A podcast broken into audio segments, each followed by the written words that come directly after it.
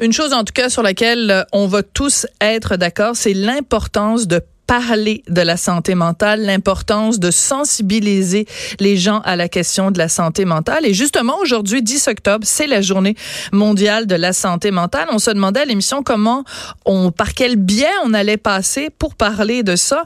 Et on a trouvé le biais parfait. C'est euh, donc Mathieu Arsenault, qui est réalisateur d'un documentaire absolument formidable, très dérangeant, mais formidable, qui s'intitule Tenir tête. Et en justement, ce documentaire-là est en tournée un petit peu partout euh, à travers euh, le Québec.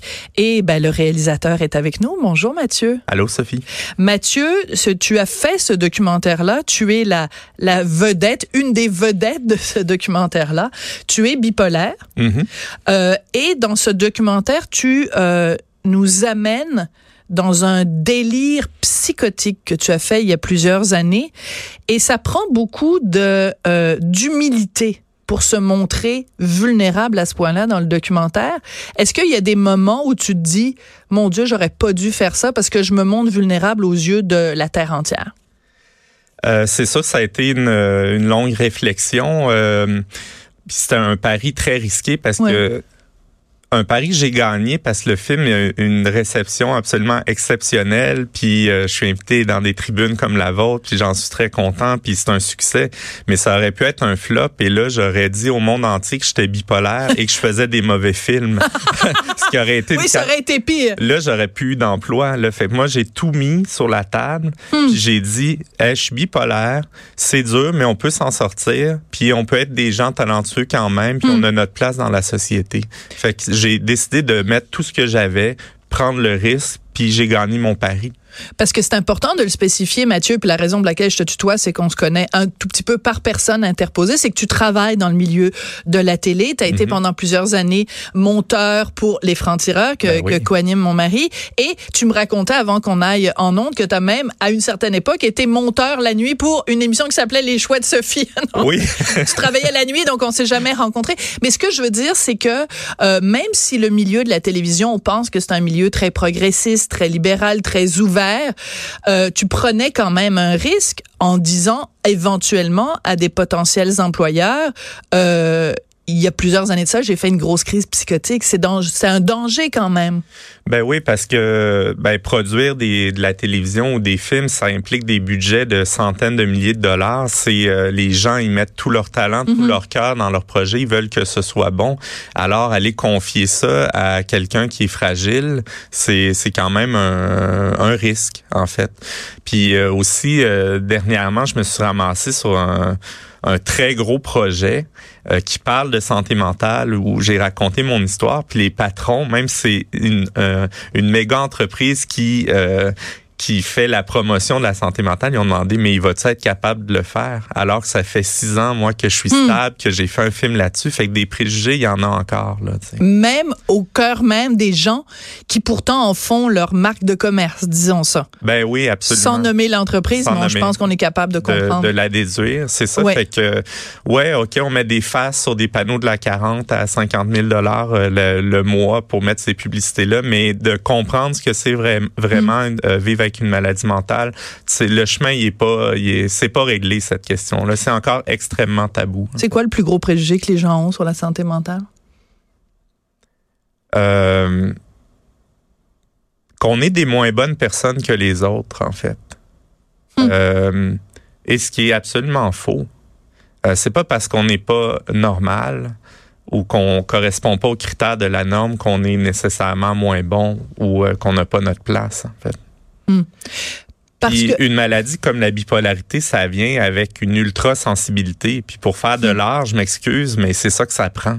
c'est ça. C'est-à-dire qu'en fait, on est très content d'avoir des créateurs fabuleux, un peu foufou, euh, euh, dans la- la- l'imagination, la démesure. Cette démesure-là, quand elle s'exprime de façon créative, on trouve ça génial, on applaudit. Puis quand c'est l'autre côté de la démesure, dans le, le, côté sombre et pénible, là, tout d'un coup, ah ben là, ça me tente moins de te voir dans la démesure. Ouais, c'est ça. C'est comme s'il fallait être démesuré d'une façon contenue, mais ce qui n'est pas toujours possible. Ouais. C'est un paradoxe. Soit raisonnablement démesuré. Raisonnablement fou, mais ouais, je, je, vais faire mon possible. Tu as utilisé le mot fou et euh, c'est audacieux. Hein. C'est un petit peu comme Ginette Renault qui dit, euh, ben, qui, qui écrit une chanson qui s'appelle La Grosse. Ouais. Donc c'est un terme que tu t'appropries. Mais si moi, je te dis t'es fou, c'est sûr que tu n'aimeras pas ça. Puis, de toute façon, je, il me viendrait pas l'idée de dire une chose pareille. Non, mais, toi, tu utilises le mot. Est-ce que c'est les fous qui, ben, qui mènent l'asile dans ta chronique? oui, c'est vrai. C'est vrai. Et, euh, ben, Parce ça, que c'est une expression courante. C'est une expression, mais ça me fait rire. Mais moi, je l'utilise un peu comme euh, les rappeurs vont utiliser le, le terme nigger entre eux euh, d'une façon très correcte. Mais si on traite un rappeur de nègre, je pense qu'il va se fâcher. Puis c'est la même Avec chose. Raison. Pour, la même chose pour moi.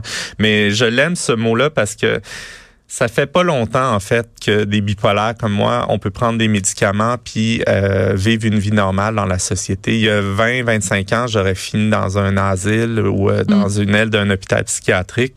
Puis ça, euh, moi, ça me travaille encore. C'est, c'est, mm. je, je, veux être conscient de la chance que j'ai. Je, j'en profite chaque jour de ma vie d'être là avec ma famille, mes enfants, tabarouette, au lieu d'être euh, de dépérir. Ou tu sais, dans, dans ma tournée là à Shawinigan, ils mettent encore des, euh, ils mettent des robes brunes aux patients qui sont en psychiatrie pour les distinguer des autres patients de l'hôpital pour montrer qu'ils sont peut-être potentiellement dangereux ou agressifs. Là. Fait que tu sais, c'est des, préjugés, des trucs débiles comme ça, c'est encore courant. on parle, on est au Québec en 2019. Là, mais en même temps, Mathieu, si tu me permets juste de faire l'avocat du diable, si en effet dans un hôpital, quelqu'un qui souffre de maladie mentale euh, a une, est atteint d'une maladie qui parfois mène à un comportement extrêmement agressif physiquement. Mhm. Est-ce que c'est pas quand même pour protéger aussi le personnel de l'hôpital qu'on dit ben qu'on les identifie, c'est pas un, un stigmate mais c'est juste une façon de dire ben, je veux dire potentiellement, tu sais, quelqu'un qui a le diabète va pas commencer à, à, à fesser sur le personnel, mais quelqu'un qui est bipolaire en crise mhm. peut potentiellement donner des coups de poing au personnel. Surtout si on lui met une robe brune parce qu'il va se sentir comme une merde puis il va vouloir se révolter. Ce que tu veux dire. Fait que c'est comme de, de pousser les gens dans leur retranchement. En hmm. fait, un bipolaire en crise sera pas dangereux si on l'écoute, si on lui parle, si on, on est compatissant. Et s'il prend ses médicaments. Bien sûr. Mhm. Parce que ça, c'est aussi le nerf de la guerre.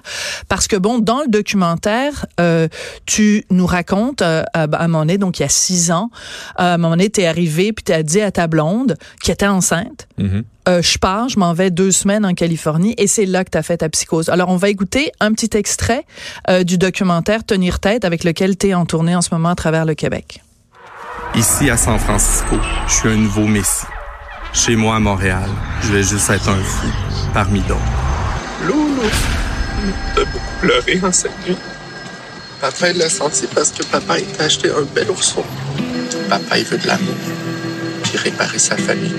Je m'en viens, mon bébé.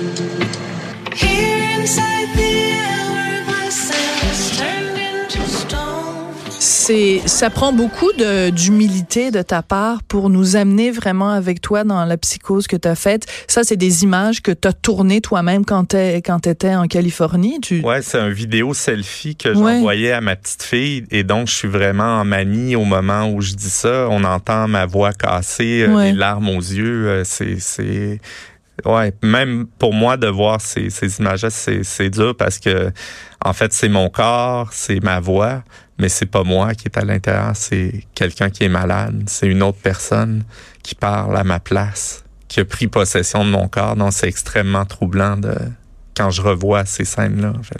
C'est très important ce que tu viens de dire, Mathieu, parce que dans mon entourage élargi, mm-hmm. euh, il y a deux personnes qui, au cours des dernières années, a souffert de, de maladie mentale. Et ce que tu viens de dire, c'est important parce que il y a un moment donné où on ne reconnaît plus la personne qui est notre proche, euh, un ami ou peu importe. Et il faut se rappeler que c'est pas, mettons, je vais l'appeler Julie. C'est pas Julie, c'est la maladie de Julie qui fait qu'elle se comporte comme ça. C'est pas Martin c'est la maladie de Martin. Ben, autrefois. Mais c'est pas évident de se rappeler ça. Non, c'est très dur, mais autrefois, les gens disaient que la personne était possédée par le démon. Aujourd'hui, on dit plus ça parce que c'est naïf. Sauf qu'il y avait, il y avait quelque chose de vrai là-dedans. Dans le mot possédé, pas dans démon. Les deux, je trouve, possédé par le démon aujourd'hui, c'est la personne est possédée par sa maladie, mhm. mais c'est pas c'est pas cette personne-là. Puis quand on veut aider quelqu'un qui est malade, un proche qu'on aime, il faut absolument se rappeler ça, d'essayer d'aller rechercher l'ancienne personne mhm. et euh, aussi de pardonner les égarements parce que la personne n'est pas en contrôle, elle s'en mhm. rend pas compte elle-même que qu'elle n'est plus elle-même. C'est pas toujours facile. non, c'est ça. pas toujours. Mais c'est important, c'est important que tu le dises et que tu le répètes et qu'on le dise aussi pour tous les gens qui nous écoutent de se rappeler quand, quand quelqu'un, tu sais, des fois, on se promène dans la rue, puis il y a quelqu'un, tu sais, bon, surtout dans le quartier ici, ah là, on est au coin de Sainte-Catherine et Berry, là, c'est de, de, beaucoup de gens, soit désinstitutionnalisés ou des gens qui devraient être institutionnalisés. Et euh, des fois, tu vois des gens qui parlent tout seuls, des gens qui sont agressifs, des gens, mais juste de se rappeler, c'est pas, c'est pas eux c'est la maladie qui fait qu'ils se comportent de cette façon-là. Puis je connais un psychiatre euh, à l'hôpital Notre-Dame, le docteur Farmer. Lui, il va chercher ces personnes-là dans la rue qui sont ah! souvent en situation d'itinérance et il les prend de force, il les force à aller à l'hôpital, il les soigne, puis là les gens redeviennent eux-mêmes puis font ben mon dieu, qu'est-ce qui m'est arrivé? C'est hmm. quoi C'est qui ça dans cet itinérant là dans la rue, tu sais, c'est ça va jusque là parce que oui, c'est puis nous on passe à côté d'eux, on fait semblant de pas les voir, on ignore le problème, mais tu sais, ça peut arriver à tout le monde de se ramasser là. Est-ce que c'est ton prochain documentaire? Ben là je vais en fait je veux sortir de la maladie mentale pour mon prochain documentaire parce que la maladie mentale, c'est important, c'est une chose, mais c'est pas tout qu'est-ce que je suis. Moi, je suis un artiste, je suis curieux, j'ai envie de vivre, de mordre à, la vie à 100 000 à l'heure. J'ai plein de belles hmm. idées, de choses que je veux explorer. Puis sais, avec tenir tête, j'ai tout mis. C'est ma contribution, mais tu sais, la vie, c'est tellement vaste. J'ai envie d'explorer puis de vivre. Là, tu veux pas que ce soit juste Mathieu le bipolaire Arsenault là. Tu ben veux que ça que ce soit autre chose que juste. Euh, ben oui, c'est ça. parce que je suis vraiment pas juste un bipolaire. Là, je suis vraiment d'autres choses. Même. Euh, Là, j'y pense parce que je viens dans les médias, je présente mon film, mais au quotidien, euh, je me perçois pas comme quelqu'un de malade. Je pense même pas à ça, en fait. Je me brosse les dents, je prends mes pilules, puis je vis ma vie. Là. Oui, mais parce que tu as, eu à la loterie des maladies mentales, une maladie mentale qui peut être régularisée par des médicaments. Oui. Mais tu le sais fort bien, il y en a aussi des maladies pour lesquelles il n'y a pas de médicaments. Exact. Donc, je dis pas que la, la prise de médicaments, c'est parfait puis ça règle tout, mais il y a aussi toute une panoplie de maladies mentales beaucoup plus, peut-être plus complexes, où ça prend un ensemble d'interventions. Puis là, c'est moins évident. C'est sûr. Puis il y, a des degrés aussi, euh, comme même pour les bipolaires, quelqu'un qui qui se soigne pas, qui fait des manies et des dépressions à répétition, à un moment donné, son cerveau il, est abîmé là, de hmm. façon irrécupérable. Ah oui. Fait qu'il y a des, des degrés de sévérité. Mais moi, mon message, c'est peu importe notre maladie mentale, on est responsable de se prendre en main, euh, d'aller chercher le maximum de, de soins ou de traitements, de choses qui nous font du bien pour se soigner, puis d'arrêter d'être euh, que parce que c'est l'âme, parce que ça touche le, cerveau, notre perception du monde, de dire ah moi je, je veux pas prendre de pilule ou je veux pas aller en thérapie, j'ai peur des psychiatres, faut arrêter ça. C'est vraiment euh, juste une hygiène de base. Hmm.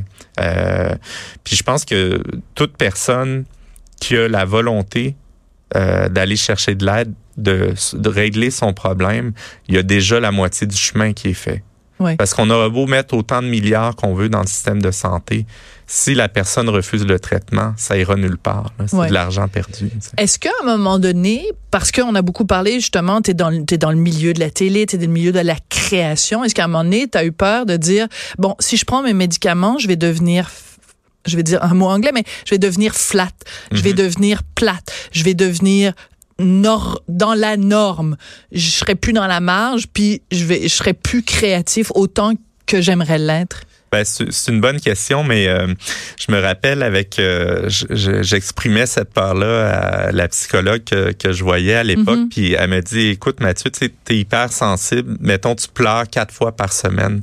Mettons tu pleurais juste une fois là, parce que tu prends des médicaments, tu serais encore plus sensible que la majorité du monde. Fait qui pleure jamais. Qui pleure jamais. fait que cette diminution-là de sensibilité, c'est correct, j'ai de la hmm. marge là, tu sais. Puis euh, aussi, mettons tenir tête, j'aurais pas pu le faire sans prendre de médicaments parce que quand tu prends pas tes médicaments, tu peux avoir des points de création fulgurantes.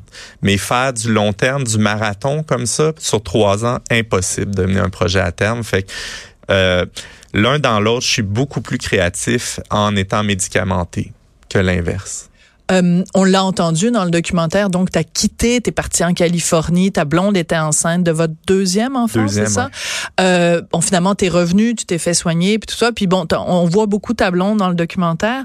Est-ce que tu as été capable euh, maintenant de rebâtir ta famille comme tu le disais dans l'extrait? Oui, totalement. Euh, on est encore ensemble, Alex et moi, euh, mm. avec euh, Lou et Jules, nos, nos deux enfants. Je suis un père très présent. J'essaie aussi de, de m'impliquer pour qu'on atteigne une sorte de parité. on n'y est pas tout à fait, mais je suis sensible à ces questions-là. Puis, je, on a réussi aussi à, à se pardonner là-dedans. Puis, Alex, c'est sûr que c'était une terrible trahison de vivre ça enceinte et tout ça, mais là, de faire le film, elle a accepté, elle a vu le succès, elle a vu qu'on a transformé tout ce négatif-là en hmm. positif. Fait que c'est aujourd'hui, euh, on fait le, parfait bonheur. Ah, ben écoute, c'est la plus belle nouvelle que, que, que tu pouvais nous donner. Et tes enfants, quand tu leur parles de bon, ce qui est arrivé à papa, comment ça, euh, il, il, voit ça comment aujourd'hui? Parce qu'il te voit prendre tes médicaments, il voit que tu es que stable, que tu es que correct. Comment il voit quand on leur parle de maladie mentale pour eux ça évoque quoi? Ben c'est c'est assez drôle parce que ma fille par exemple, je pense que c'est la seule enfant au Québec qui rêve de présenter un film à la Cinémathèque québécoise, elle a vu ça tu sais dans mon parcours. puis elle rêve de ça puis pour ah, elle c'est drôle. parce qu'elle est venue avec moi tout le monde en parle puis pour elle, la maladie mentale, c'est associé avec succès dans la vie, tu sais. Fait que c'est. C'est cool! C'est cool. Puis. C'est trop aussi, mignon. Euh, ma, ma fille, euh, euh, elle a ses, ses, ses, propres défis. Elle a un TDA, puis elle doit prendre aussi des médicaments. Puis souvent, quand elle veut pas les prendre, ben, on lui dit, ben, gars, papa les prend, ça lui fait du bien. Toi aussi, c'est pareil. Sinon, tes journées seront. Fait que c'est, ouais, c'est une autre génération. Puis, mes enfants, ils ont génétiquement 15 fois plus de chances que les autres enfants d'être bipolaires. Et pour moi, le film s'appelle Tenir tête, guide de survie en phase maniaque et dépressive parce que c'était un leg que je voulais leur hmm. donner. Si vous devenez fou à votre tour, ben vous saurez comment vous sortir de ce pétrin-là.